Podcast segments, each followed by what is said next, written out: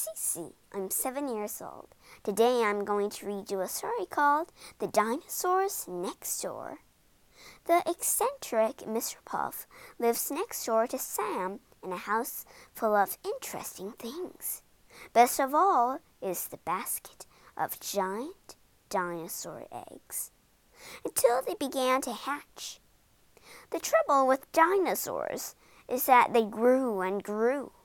Something needs to be done, and fast. Let's read the story together and find out what happened to the dinosaurs next.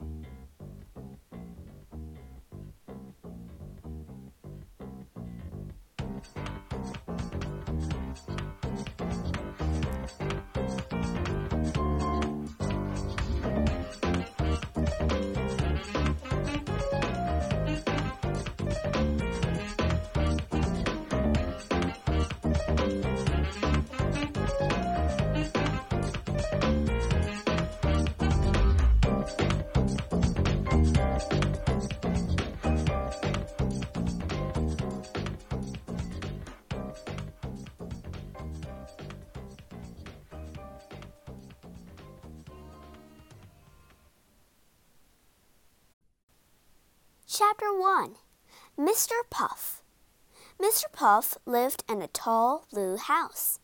Outside, it looked a little odd. Inside, it was even stranger. Mr. Puff was an inventor. His whole house was crammed with amazing inventions. His latest invention moved him from place to place in an instant. Before that, he invented a robot to clean up spills. And before that, he invented the Wheelie Cup. But it spilled most of his tea, which was why he invented the robot. His new project wasn't an invention after all, but it was so exciting he had asked Sam, his friend from next door, to see it. Sam had promised to come over after school. Chapter 2 the eggs. When Sam arrived, Mr. Puff was bursting with excitement. At last, come in. He led Sam to his study and dived under a table. Ah, they have to be kept in the dark until the last moment. With a smile, Mr. Puff came out with a basket. Eggs, said Sam, looking at the four big eggs. They aren't just any old eggs, said Mr. Puff. They're dinosaur eggs. What? cried Sam. But, but a dinosaur died out zillions of years ago. How were? Mr. Puff looked mysterious. Oh, they were to pay me for invention, he said. Just then the blue spotted egg began to jiggle and jump and bump in the basket. A crack appeared, zigzagging along the shell. Then another and another, until finally a little green head burst out. Wow! said Sam. The creature stared at Sam. Sam stared back. Isn't it wonderful? said Mr. Puff. It's unbelievable. It's fantastic. But is it a dinosaur? said Sam. Was it possible? It did look like a dinosaur. As they watched, the other eggs began to jiggle and jump and bump in the basket. Their shells shattered. The eggs had hatched. The baby dinosaurs were very lively. They looked around, making excited squeaks. I expect they're hungry, said Mr. Puff. Hmm, what do dinosaurs eat? Let me go home for my dinosaur book, said Sam and raced off. Soon he was back. Hmm, let's see. Dinosaurs. Some dinosaurs eat meat. Some eat plants. This dinosaur eats plants. This dinosaur eats meat. Hmm. That one looks like ours, said Sam. He pointed to a blue dinosaur with red spikes on his head. That one eats meat then, said Mr. Puff. But some dinosaurs only eat plants. They weren't sure what sort of dinosaurs the others were. So Sam put out a large plate of cat food and a large plate of salad, just in case. It's my dinner time, too, said Sam. I have to go, but I'll be back. I must be the only person with dinosaurs next door. Chapter 3 Bigger and Bigger. Over the next three days, Mr. Puff watched the dinosaurs. He watched them grow and grow and grow. By day four, he had to invent an extra long ruler to measure them all. By the fifth day, he was worried. They're getting fierce. They just keep growing, he told Sam. Can you invent something to stop them? Sam asked. That's it, cried Mr. Puff. He ran up to his dark, dusty attic and came back with a silver box on wheels. A yellow hose sat coiled like a snake on top. What is it? asked Sam. This is my size-o machine, Mr. Puff said proudly. It makes things shrink or grow. Perfect, said Sam. Does it work? Of course it works, said Mr. Puff. Ready, steady, fire! Chapter 4 Kaboom! Oops! Kaboom! Ah! It's huge! Oh dear, said Mr. Puff. Something must be wrong. He peered inside the machine. Ha, he said. I am my wires crossed. Hmm. hmm, hmm, hmm. Try now, Sam. Sam picked up the holes.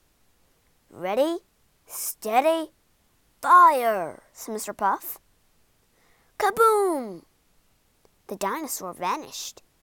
Where has it gone? asked Mr. Puff. Did I shrink it too much? Sam looked down the holes. Careful, said Mr. Puff.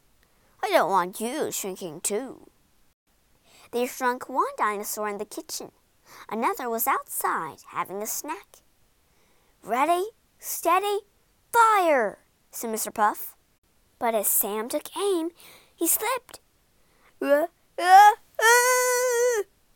The holes flew from his hands. Kaboom! Chapter 5 Shrunken Starry smoke filled the room. When it cleared, Sam was in shock. He was smaller than the bottle of bath oil. Fantastic! It works on people, too. It's shrunken us as well as the dinosaur, began Sam. He heard a roar behind him. Run! I don't think it wants you to brush its teeth. Suddenly, the dinosaur looked at the door. Sam and Mr. Puff dived for cover. The dinosaur should have hidden too. If we could just distract it. Mr. Puff's cat was coming. She took one look at the dinosaur and chased it away. I always said she was a clever cat. Quick, said Mr. Puff. We must change to our normal size before that dinosaur comes back. First, they had to move the dial. Sam pushed. Uh, uh, uh. Mr. Puff pulled. It was hard work. Then they dragged the holes into place. By now, they were exhausted. oh. Everything's hard when you are this small, Sam panted. Cheer up, said Mr. Puff. We just have to turn it on. But they couldn't shift the lever. I hope we don't break it, said Sam. Mr. Puff didn't have any puff to say anything. They climbed off the machine. Hmm, what are we going to do? I don't know. Hmm. Chapter 6 Cat to the Rescue. Just then the cat jumped up onto the size-o machine. The lever moved. Kaboom! Clouds of smoke filled the room. Sam and Mr. Puff started to grow and grow and grow. They were back to normal at last. Ugh, now, what are those dinosaurs up to? said Mr. Puff. The dinosaurs were running all over the house. Sam tried to help catch them. The dinosaurs thought it was a game.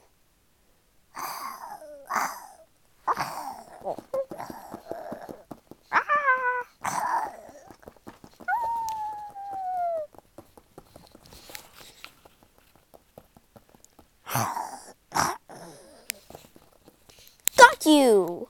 cried Mr. Puff as he scooped up a blue dinosaur. I don't know.